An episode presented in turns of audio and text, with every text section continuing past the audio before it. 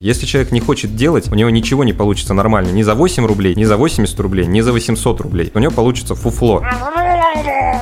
Не спросил, вот будь готов. Когда мы заказали резиновые тапочки, а нам прислали металлическую стружку. О, курва! Дрожжи восемнадцатой генерации у соседа, ведро синее из-под огурцов, гидрозатвор, перчатка.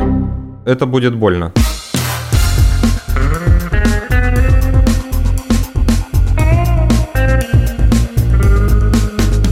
Два пива, пожалуйста. Всем привет, я Олег Короткий, журналист и домашний пивовар. Вы слушаете подкаст «Два пива, пожалуйста». По традиции напоминаю, что здесь нет никакой пропаганды алкоголя, сплошная пропаганда культуры питья и меры во всем. «Два пива» — это чтобы не пили в одиночестве, ну а «пожалуйста» — это слово, которое заставляет не забывать об элементарной вежливости. Все вместе «Два пива, пожалуйста». Подкаст, предназначенный для слушателей старше восемнадцати лет. «Два пива, пожалуйста». Герой одиннадцатого выпуска, основатель и директор компании «Мирбир» Игорь Лехнович. Здравствуйте. Здравствуйте, здравствуйте. Да. Если кто не знает, компания занимается розничными продажами товаров для домашнего пивоварения в Петербурге, Москве и по всей стране через интернет. Расскажите, Игорь, для начала, как чувствует себя ваш бизнес в условиях пандемии? Что у вас там происходит на переднем фронте? Бизнес бизнесом, а прежде всего люди. Были и есть случаи, но, слава богу, все проходит достаточно спокойно, и поэтому пока мы не сталкивались с какими-то проблемами, прежде всего, с человеческой точки зрения. Широкий у нас спектр. Да, и надо сказать, что не бывает так, что все везде там, в общем-то, хорошо и все везде плохо. То есть где-то прибывает, где-то убывает. Время кризисов, время вот таких сложностей, я его называю временем возможностей, как бы, да, вопрос только, как этими возможностями воспользоваться. Поэтому, конечно, были сложные времена, и были, были времена, когда у нас были закрыты все магазины розничные, были времена потом, когда мы открывались и работали только там как точки самовывоза. В целом все в порядке, мы двигаемся, мы продолжаем развиваться. В каких-то сегментах мы теряем или падаем, в каких-то В каких-то сегментах мы растем. Точно. Но сейчас вы на взлете? Товарными группами. Слушайте, нет, я бы не сказал, что прям мы на взлете. Все нормально, мы развиваемся. Вот сейчас не все очень хорошо в стране с деньгами и с работой, и вообще обстановка такая гнетущая. Народ больше в самогоноварение ударился или нет? Вообще наша, ну, культура, там, да, миссия и вообще вся работа не пропить, мы проделать. Но неважно, если делать, да, то и пить. Да, объективно, конечно, будем называть вещи объективно. В этот период времени сегмент, для кого делать менее важный, чем пить, конечно, увеличился. И у людей в каком-то степени стало меньше денег. Так или иначе, алкоголь – это условно жидкий рубль. Цена на алкоголь продолжает расти. Или, в принципе, люди ищут какие-то возможности, там, да, возможно, сэкономить на чем-то. Мы, ну, стараемся не делать на это упор, не, в общем, не получать, на самом деле, от этого как бы большой удовольствия. Для нас удовольствие, для нас кайф, когда люди начинают пить меньше, но пить грамотней. То есть, когда там не пить литрами там, пива, а начинают разбираться, что такое, что интересные стили, или что можно делать не просто самогон, а можно делать условные там домашние виски, кальвадос или что-то еще. Но, отвечая на вопрос напрямую, конечно, этот сегмент, он вырос. Вот. То, что я хотел услышать. Самогонных аппаратов стали покупать больше, и сырья для производства крепкого алкоголя стали покупать больше. По каким-то каналам, да. каналом наших продаж. То есть я, например, не могу сказать, что мы взяли и там стали в два раза больше продавать, там, например, сегмента самогоноварения, самогонных аппаратов или там, да, каких-то ингредиентов. Нет, это не так. Но, по, например, по каналу оптовых продаж мы видим, что интерес к определенным там, да, вот именно ингредиентам, mm-hmm. растет. Он, он растет, как бы, да, и растет там, да, достаточно заметно. А насколько эластичен спрос на сырье для пивоварения? Произошел скачок очередной, да, там рубль опять пошел куда-то далеко вниз. Цены закупочные наверняка на солод выросли. Вы чувствительно очень настраиваете этот ценовой ползунок, скажем так, или ваши покупатели не реагируют на повышение цен? Мы все-таки живем не в монопольном рынке. Понятно, что когда растет курс, нам надо будет покупать дороже. Ну, хотя тот товар, который сейчас у нас лежит на полке, на самом деле, мы его купили-то дешевле. И вроде бы, с одной стороны, кто-то придет и скажет, зачем вы поднимаете цены на товар, который вы купили дешевле, вы продаете его, исходя из того, за сколько вы купили. Но человек не понимает, что потом, когда мы продали, там в этой же цене заложены наши затраты там, на аренды, на налоги, на доход, благодаря которому мы должны развиваться. Вроде бы такие банальные вещи, но когда начинаешь разговаривать даже с предпринимателями, то зачастую люди действительно смотрят на тебя, ну и как бы называют барыгой. Мы достаточно честны со своими клиентами, и у нас подход не хапнический. То есть у нас есть свои понимания маржинальности, на которых мы работаем, и в целом мы стараемся, ну просто так проще, не потому что мы такие-то супер благородные, так проще, когда работает система. Там, где мы можем, ну условно, не ориентироваться, мы действуем по своим правилам. А есть какие-то сезонные колебания на вашу продукцию? Однозначно есть. Январь, февраль, май, тяжелые месяца конца, там июнь бывает. Конечно, она у каждого сегмента есть. То есть, например, пивоварение однозначный очень важный фактор – это температура. Когда на улице очень жарко, становится достаточно сложно варить. Это мы однозначно видим, например, снижение интереса к пивоварению или просто частоты его в какие-то жаркие периоды времени в разных там местах. Но то, что касается, там, например, осень, да, это такой вот промежуток, когда люди начинают вывариваться, готовиться к Новому году, к зиме. Конечно, плодово-ягодный сезон, он тоже как бы достаточно ярок, когда появляются яблоки, когда появляются ягоды, сидроделы, виноделы, самогонщики. Вот. А так, ну, какие-то такие более-менее стандартные истории. Вроде бы, кажется, иногда там декабрь, февраль может срабатывать. Какие-то года так было. Тенденции последних лет мы видим, что, например, это уже не становится таким заметным. Колебания, но в рамках понятной логики. Почему российские пивовары чаще покупают российское же сырье? Домашние пивовары, я имею в виду. Ну, вот я не могу сказать по Мирбиру, я не знаю, что у вас. Я просто могу сказать, что я являюсь долгое время клиентом одного из ваших конкурентов московских. Ну, просто мне было близко ездить, uh-huh, у меня uh-huh. рядом шоп-барн. Я вижу, что стоят мешки с солодом. Немецкого вообще нет никакого, бельгийский условно, и в основном русский солод, э, курский, да, и все. Я спрашиваю, почему ребята говорят, которые в зале работают, не берут uh-huh. немецкий солод, uh-huh. берут вот что подешевле, uh-huh. то есть экономят. Uh-huh. Это магазин такой, это клиентура такая, или это в среднем по отрасли примерно плюс-минус одинаковое положение, и действительно ваши клиенты предпочитают курский солод тот же самый? Люди занимаются тем или иным делом по каким-то своим причинам. В том же домашнем пивоварении есть сегмент, который делает пиво для того, чтобы сделать его как можно дешевле, заместить покупку какого-то пива. Это большой пива. Сегмент?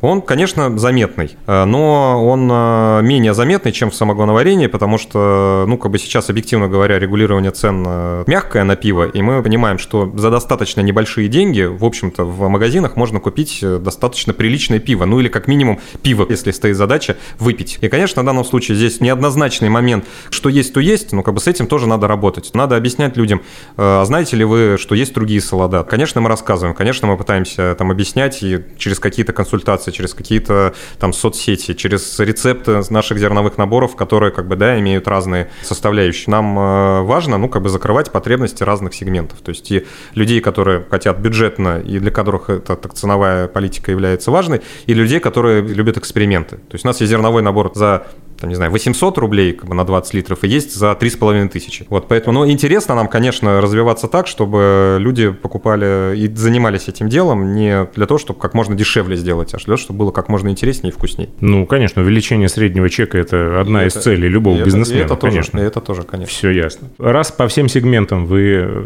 работаете, чего же с жидкими дрожжами у нас все так плохо? Когда у нас уже будет дрожжевой рай? Ну вот, кстати, Арсений Виноградов, с которым я встречался, и мы записали с ним предыдущий выпуск подкаста. Для тех, кто не слышал, обязательно смотрите и слушайте. Арсений сказал, что все, дрожжевой рай у нас уже есть. У нас есть две лаборатории в Петербурге, и все с этим хорошо. Но на самом деле его оптимизм разделяют далеко не все. Я вот не разделяю, угу. потому что я заказывал э, пробнички, и просто открыв эту колбу, я понюхал и понял, что это не те дрожжи, за которые их выдают. Ну, не те. Потому что до этого я покупал через вас, кстати, дабл ю эл пи, например, двадцать девятые, тридцать шестые. Угу. Они пахли на один манер. И сейчас я получаю дрожжи, которые совершенно другую ароматику имеют. И, конечно, можно допустить, что они стрессанули просто из-за долгой и неприятной дороги, или еще по каким-то причинам, или там не в том сусле их разбраживали. Но, тем не менее, результат такой сам по себе. Я имею в виду пиво, которое получилось. Совсем не то, на что я рассчитывал. Поэтому, опять же, моя уверенность в том, что это клон, хотя по-хорошему мне хочется сказать дешевая подделка, но я сдержусь. Почему мы перестали, кстати, возить White Labs? Ну, потому что это, да, совсем как бы неразумно. Ну, если послушать вот мнение моих коллег, которые занимаются цифрами, закупками, списаниями и чем всем остальным, на протяжении всех этих лет мне говорят, заканчивайте эксперименты с жидкими дрожжами, потому что это только потеря денег, потеря денег, списание, минус, минус, минус. Слушайте, но есть какие-то имиджевые все-таки понятно, штуки. Понятно, так нет, хорошо. Именно это мы и продолжаем делать, на самом деле, и подходов у нас было достаточно много, но просто мы точно так же пытаемся нащупать, и мы привозили какими-то штучными историями из каких-то европейских стран. Потом начали привозить их, так скажем, от европейского поставщика. Привозили, мы понимаем, что у них короткий срок годности, вставил совершенно маржинальность, не ту, которую как бы так стандартно нам позволяет разбираться, то есть это чисто чисто имиджевая история, которую мы очень хотим, для того, чтобы люди имели возможности, повышали уровень своего качества оборудования. Все уходит там, да, на какой-то второй план. Даже солод или там хмель, дрожжи — это наша боль, как бы наше переживание. На самом деле мы делали много и продолжаем делать много попыток. В какой-то момент участвовали, поддерживали производство жидких дрожжей под брендом Бервингем. В какой-то момент мы, говорю, закупали и привозили эти дрожжи под заказ. Ну, основная там, да, проблема — это короткий срок годности. И, объективно говоря, надо понимать, что домашние пивовары, когда видят дрожжи, у которых, например, срок годности, условно, два месяца из шести, уже начинаются вопросики. А когда они видят один месяц из шести, ну это Ай-яй-яй. вообще, это что такое? Ну, а если там осталось, условно, две недели, ну это просто уже выбрасывать. Но это то, с чем мы живем, и как бы, да, мы пытались делать даже заказ от, с Америки, то есть, чтобы они приходили хотя бы там с пятью месяцами из шести. Сколько идет партия? По-разному, опять же, с учетом того, что мы, у нас была возможность работать через европейского дистрибьютора, хотя бы, если нам приезжали дрожжи там с четырехмесячным сроком, ну, как бы это просто фантастика. Как правило, это три месяца. С учетом того, что нам надо все сделать, все операции, а человеку еще получить. Изначально цена запредельная выглядит, но она не бизнесовая. С учетом курсов, ну, люди просто не покупали, говорю, мы теряли десятками, сотнями, их списывали, десятки тысяч рублей просто, ну, выбрасывались, ну, никуда не деться. И это мы продолжали как бы все равно. То есть дальше вот сейчас есть дрожжевая лаборатория, что нам сделать, чтобы сделать дрожжи бюджетнее, как нам это сделать. Люфт сейчас производства, ну, если я не ошибаюсь, двенадцать или двадцать четыре штуки одного штамма. Вроде бы ерунда, ну, то есть нам тоже кажется, что даже нашей сети магазинов, всего остального ерунда. кей пи ай у сотрудников розницы, конечно, задача не втюхать, это как бы культура, то есть надо просто людям рассказать, что вы можете сделать свой продукт лучше. И, конечно, там это очень узкий сегмент, но мы все еще продолжаем списывать десятками эти дрожжи. Пока мы себе не скажем, что мы сделали все возможное для того, чтобы эту культуру mm-hmm. ввести, ну, тогда мы только перестанем. Но на самом деле мы сейчас их бесплатно давали. Покупаешь, по-моему, два зерновых набора, дрожжи жидкие в подарок. Просто отдаем, чтобы все-таки людям даже бесплатно понять вот эту разницу. Ну, не заработаешь на этих дрожжах, то есть, ну, это бизнес не так этот строится, ну, даже если мы их будем сотнями продавать, это,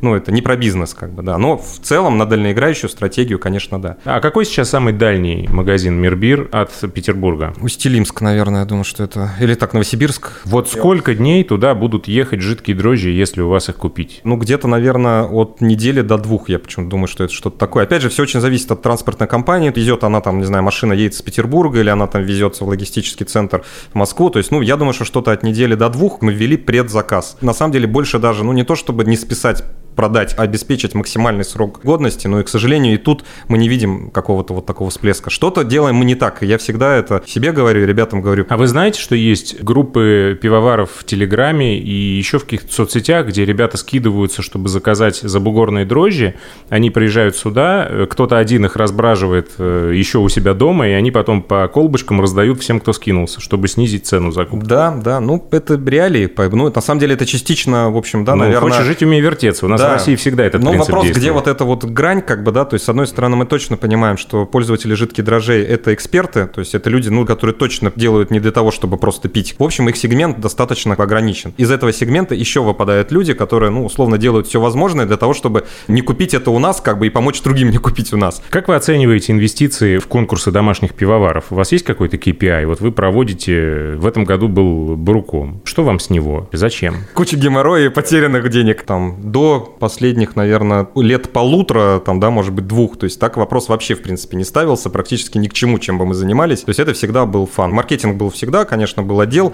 Мы не из тех, кто как бы сначала считает, сколько активность принесет, а потом, да, делать это или не делать. Задача, конечно, правильного и грамотного маркетолога нащупывать, что дает максимальный профит, и вкладывать туда большее количество ресурсов. Но это не значит, что мы подходим только так. Всегда были фестивали, дегустации. Это была, ну, некая такая социальная ответственность. Мы создали сообщество, общества, и мы чувствовали как бы надобность там, где людям хочется пообщаться. Начиналось с этого. Конечно, дальше мы втягиваемся, мы получаем удовольствие от обратной связи. Конечно, когда мы проводим фестивали, приходят люди и говорят, что это самое крутое мероприятие в году. Конечно, это вдохновляет. Конечно, и это тоже говорит о том, что, ну, не надо мерить только все деньгами. А можно сказать, что домашние пивовары, они в основном в столицах или в крупных городах, а самогонщики, они на селе? Или нет такой взаимозависимости между местом жительства и увлечением? Я думаю, оно точно есть. Те, кто находится больше в какой-то сельской местности, мы однозначно видим там больше интерес к самогоноварению, даже к виноделию, да, в каком-то виде. Опять же, есть, конечно, чисто географические направления. Юг России, Кавказ. Но при этом очень интересно, что с точки зрения именно какого-то культурного роста, это наиболее сложные сегменты, потому что им объяснить о том, что вообще есть винные дрожжи, гидрозатвор, или емкость, не дай боже, конической формы, ну, то есть на это, конечно, тебе рассказывают о том, что что ты за чушь несешь, как бы моя перчатка, бабушка, да, перчатка, да, и вообще ногой помешал, как бы, и вот лучшее брожение, которое есть, но это длинный путь, да, поэтому очень много разных историй. Но, наверное, как-то так сегментно, именно где люди делают для удовольствия, для хобби, для роста, ну, наверное, как бы в том числе благосостоянием измеряется. Когда у человека находится время для не выживания, да, а для каких-то своих развлечений и увлечений, то, конечно, это говорит о том, там, где есть на это возможности. Ну, мы понимаем, что в столичных регионах просто этого больше, это, это факт. Про Крым давайте поговорим. Не собираетесь открыть там магазин? Специфика, конечно, управления бизнесом под собственным, так скажем, да, владением и под собственной ответственностью в удаленных регионах, это, конечно, очень неоднозначное, сложное, требующее, ну, такого серьезного ответственного подхода и рисков, и переживаний. Поэтому, конечно, если когда-то доберемся до того, что будем открывать, там, да, если в этом будет необходимость и экономическая, и бизнесовая, магазины в других регионах именно под собственным управлением, то я не вижу причин, почему это не может быть. Ребята в Крыму, если вы нас слышите, напишите, пожалуйста, либо в комментариях, либо Игорю э, о том, что вы услышали, и вам это нужно действительно. Потому что, например, я знаю, что жители Крыма за мебелью в Икею ездят в Краснодар. Не ближний свет. А ближайший Мирбир, по-моему, в Сочи находится, если я не ошибаюсь. Или Ростов. Ну, тоже не ближний свет.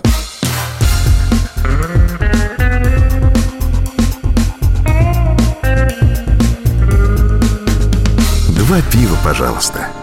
Помогите вот мне и слушателям посчитать себестоимость домашнего пива, потому что, когда пишут про пиво за восемь рублей, за двенадцать рублей за литр, там же на самом деле лукавство эта цифра, поскольку инвестиции в оборудование не учитываются, поскольку труд пивовара никак не оценивается, и получается, что эти восемь рублей за литр – это, ну, цифра, допустим, себестоимости по сырью, во сколько можно оценить литр пива домашнего приготовления, во сколько нужно его оценивать. Ну, во-первых, мне неинтересно. Ну, потому что, ну, правда, ну, мы не про это. Мы не говорим, что купи домашнюю пивоварню, потому что у тебя будет пиво стоить восемь рублей, потому что у нее нифига ничего не получится. Я про это же говорю, про делать и пить. Две разные вещи. Если человек не хочет делать, у него ничего не получится нормально. Ни за восемь рублей, ни за восемьдесят рублей, ни за восемьсот рублей. Потому что у него получится фуфло. Нам важно, чтобы люди хотели делать. Второй момент, то есть, ну, как бы я, в принципе, уже, ну, правда, не владею всеми цифрами. Например, я, ну, даже не скажу, но я так примерно там знаю, сколько. И, наверное, это уже не мой вопрос. На самом деле, я задаю эти вопросы приземленные не для того, чтобы поразвлекаться, а для того, чтобы немножко понизить градус нашей учености и узкой специализации, потому что некоторые черты уже на протяжении долгих там двадцати минут, что нас слушают, и думают, ну, когда же они уже про перейдут что-нибудь нормальное. Да, про что-нибудь нормальное. Так, норм... короче, литр пива шесть рублей. Чувашский хмель, солод курский, дрожжи восемнадцатой генерации у соседа, ведро синее из-под огурцов, гидрозатвор, перчатка и все. Ногой помешать, не забыть. И пятилитровая баклажка из-под воды, лучше газированной. Ладно, уйдем тогда туда, где у вас действительно хорошо получается рассуждать. Про магазины Мирбир давайте поговорим вот в какой плоскости. У вас есть модель продвижения вашего бизнеса по франшизе. Сколько нужно денег вбухать для того, чтобы открыть свой собственный магазинчик Мирбир где-нибудь, например, э, ну, в Крыму в том же самом. Сколько паушальный взнос? Какие роялти? Сколько помощи получают от вас ваши партнеры? Франшизу мы точно не рассматривали как, да, какой-то способ быстрого обогащения и монетизации. Имидж, и имя, и там свое, и компания, оно, конечно, очень важно. Поэтому мы, на самом деле, наверное, подупустили несколько лет э, того, как нужно было это делать, потому что, ну, именно переживали на то, как это все будет, как эту ответственность на себя взять и как это подготовить. И, в общем, часть времени потеряли, и когда уже поняли, ну что, уже просто никуда не деться. Мы начали эту работу, и начали ее именно с того, что у нас в штат пришел человек, который практически год занимался подготовкой и проработкой этого вопроса. То есть писались брендбуки, считались матрицы, экономические показатели. Мы за год открыли в Петербурге четыре магазина разных форматов от восемнадцати до там, ста пятидесяти метров в торговом центре, в Цоколе, на первом этаже. То есть мы максимально постарались пройти вот этот путь для того, чтобы быть, ну, как мы могли на тот момент полезными и помогать потенциальным франчайзи. И то, когда мы уже практически через год, ну, поняли, да, что мы более-менее как бы понимаем и можем действительно это продавать, мы вышли на рынок. Опять же, делаем это достаточно, ну, как бы не агрессивно, потому что не стоит задача участвовать, там, подкрыть сто магазинов. Для нас важно, как бы, во-первых, что это делать качественно и смотреть, что происходит, сколько что происходит денег у людей. Где-то в среднем у нас паушальный взнос составляет от ста пятидесяти до двухсот, до трёхсот пятидесяти тысяч рублей в зависимости от формата магазина, то есть малый средний это с пивом. Это разовая, да, это как бы, ну, условно, за ту работу, которую мы ведем подготовительную. Mm-hmm. То есть у нас есть э, сопровождение, ну, полностью, да, сотрудник, который занимается открытием магазинов, который выезжает на открытие, который помогает э, там именно с, с этой частью, с подробной матрицей и всего остального. Конечно, у нас есть свои требования по форме оборудования. Ну, что это там, например, не деревянные стеллажи, а металлические, да, стеллажи определенные. Опять же, мы вполне помогаем находить их максимально удобно и максимально дешево. Мы их не продаем, мы на них не зарабатываем. Если мы находим бэушные стеллажи, которые там хорошо подкрашиваем, успеваем, да, где-то это сделать, окей, не вопрос. Есть совершенно такие банальные там вещи, все-таки, да, что должна быть определенная там форма кассовой зоны, определенная вывеска, конечно, то есть, да, стеллажи, обвес так называемый стеллажей. Ну, в среднем, как бы, да, в зависимости, если мы не берем ремонт, который, ну, совершенно, да, может быть, от до бесконечности, ну, там от трехсот до пятисот тысяч, это, наверное, то, что требуется на открытие магазина, в зависимости от его размера. Mm-hmm. Ну, и в товар где-то там в среднем, в зависимости от размера магазина, наверное, это от пятисот до миллиона. Ну, опять же, может, можно и больше, да, то есть это такой вот средний. Это инвестиции объем, в складские инвестиции... запасы. Да, да, ну, то есть для того, чтобы магазин мог открыться. Mm-hmm. То есть поэтому где-то в среднем, ну, назовем так, от миллиона до двух, это вот инвестиции в открытие а франшизы. А роялти какие? Роялти никаких нет, нет, потому что, ну, мы объективно говоря понимаем, что наш основной там бизнес, получается, сопровождать процесс продаж и там, да, и продавать товары. Угу. Есть определенные условия, которые улучшенные, да, в каких-то вещах именно для франчайзи относительно других би ту би партнеров.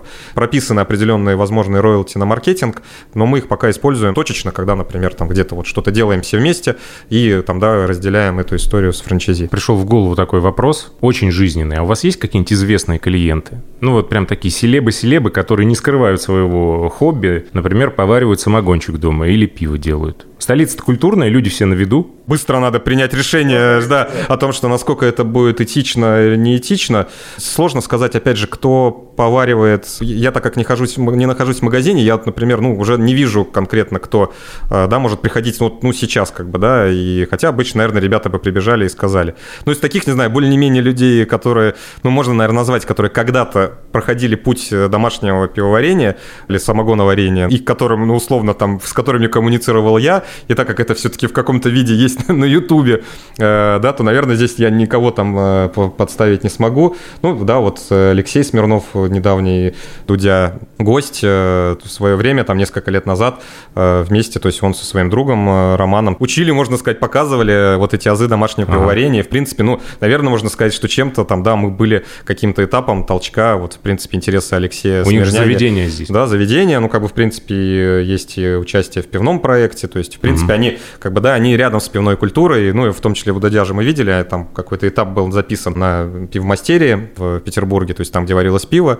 Нам было интересно пообщаться, потусоваться. Когда-то приходили ребята из кирпичей, Хованский Юрий в какой-то момент тоже, в общем, помогали, да, какие-то осваивать эти истории. Цели, наверное, такой большой какой-то не ставим, хотя, наверное, сотрудники отдела пиар должны ставить и, наверное, в эту сторону работают. Наверное, но мы об этом ничего не знаем. Я вот как пользователь могу сказать, что не видел таких постов, типа, вот, смотрите, кто к нам пришел в Мирбир, ну, не было. стесняемся, наверное, скорее стесняемся, да. Понятно. Расскажите, как вы налаживаете отношения с производителями оборудования? Вот меня больше всего интересует Китай, потому что много всего китайского на рынке. Наверняка есть какой-то знаток китайского языка, китайского менталитета, и человек там, я не знаю, либо собирающийся по команде «Три зеленых свистка» и вылетающий в сторону Китая, либо там кто-то, кто налаживает отношения.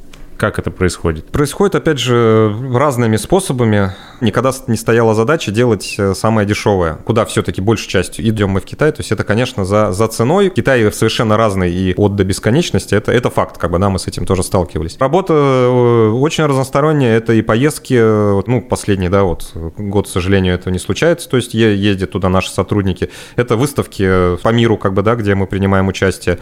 Когда экспертность появляется, когда первые разы там страшно, вторые разы уже ребята в отделе закупки, они уже умеют понимать, как заходить. Есть и люди, которые нам помогают на местах, кому можно обратиться, кто может проверить партию перед отправкой. Достаточно разные вещи. В зависимости от того, насколько товар сложен, то есть есть какие-то товары, ну, которые мы ничего не делаем, ну, в принципе, считаем там, да, это возможным риском, и просто привозятся. Ну, не могу сказать, что на самом деле здесь больше страшилок, чем, чем реальных вот, проблем. Да, бывало такое, что вот вы получили какую-то партию, я не знаю, условных каких-то устройств, и потом уже на этапе реализации, там, по отзывам, например, покупателей, понимали, что они просто не то, что не соответствуют, они опасны, например. Вы снимали что-нибудь такое с продажи и со всеми вытекающими последствиями? Ну, да, когда мы заказали там резиновые тапочки, а нам прислали металлическую стружку, ну, как бы, да, вот такого, конечно, жескача. Ну, хотя, говорю, что страшилок наслышались разных, как можно работать. Здесь история Китая такая. Не спросил, вот будь готов. Откровенного какого-то, ну, кидалова, ну, когда отправил деньги, а тебе там прислали какую-то ерунду такого, ну, тут вот фу, там мы не сталкивались, слава богу. Но,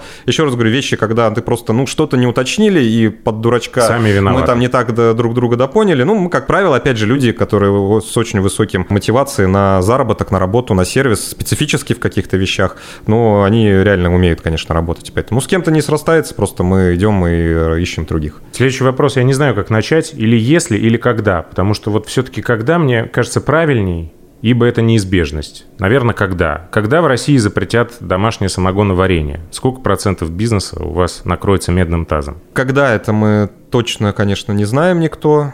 Со своей стороны мы стараемся делать от себя возможное для того, чтобы это, так скажем, отсрачивать. Сколько да. процентов вы потеряете? Я не буду называть процент, прошу прощения, но это будет больно. Это будет больно. Вы уже подстелили где-то соломки? Мы это не останавливаемся это делать. Моя работа и работа там руководителя на своих местах – это работа с рисками. А какие у вас еще есть риски у вашего бизнеса? Вот те люди, которые сейчас думают, открывать магазин «Мирбир» по франшизе или нет, какие у них риски?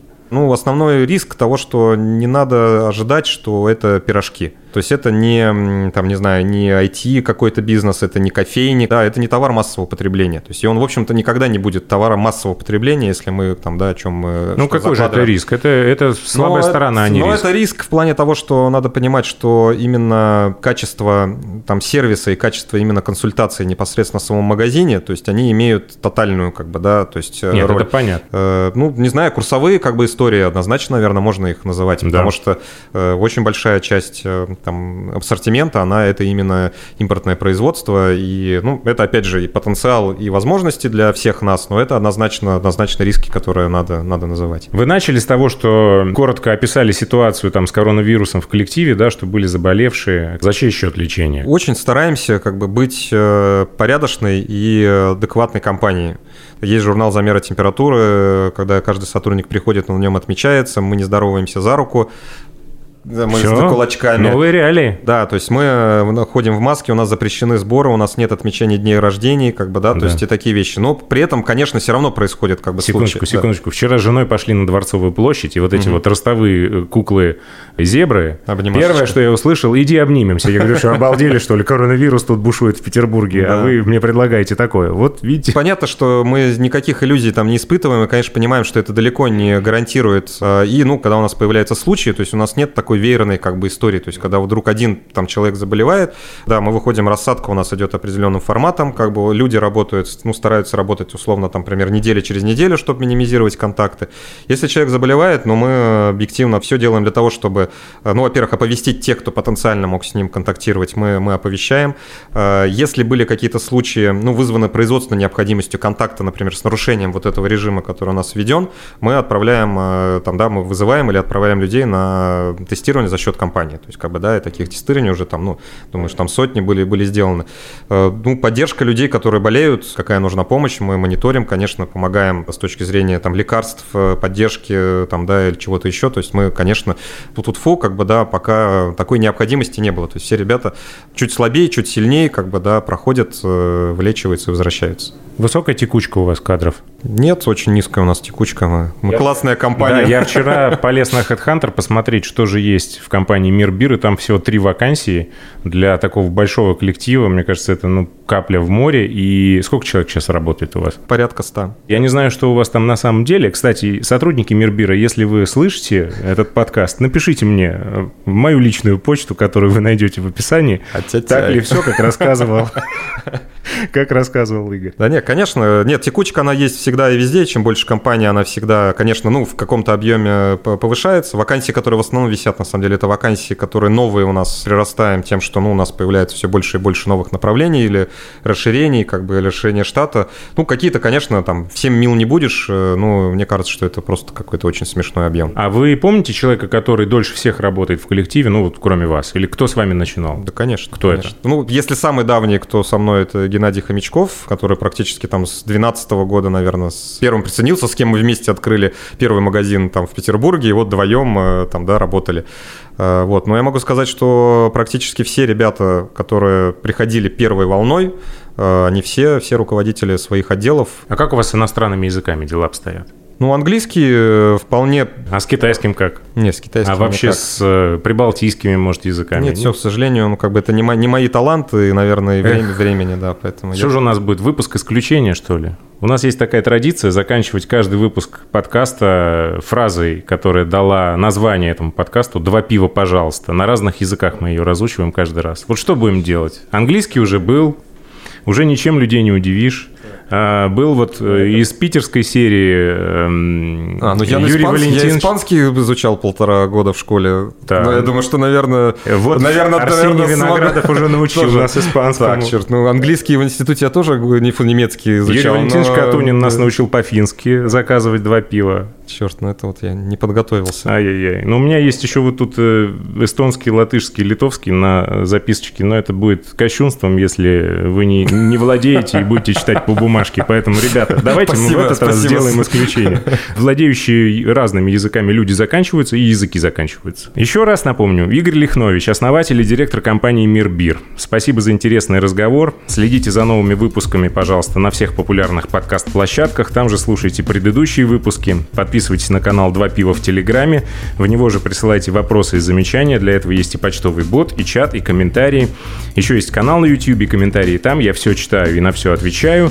Если ставите лайки, это круто. Если делитесь со своими друзьями, это тоже круто. Но, пожалуйста, также, если вы ставите дизлайки, напишите в комментариях за что, потому что очень хочется расти и развиваться. Спасибо всем за внимание. Я Олег Короткий. Будьте счастливы. Спасибо большое, до свидания. Два пива, пожалуйста.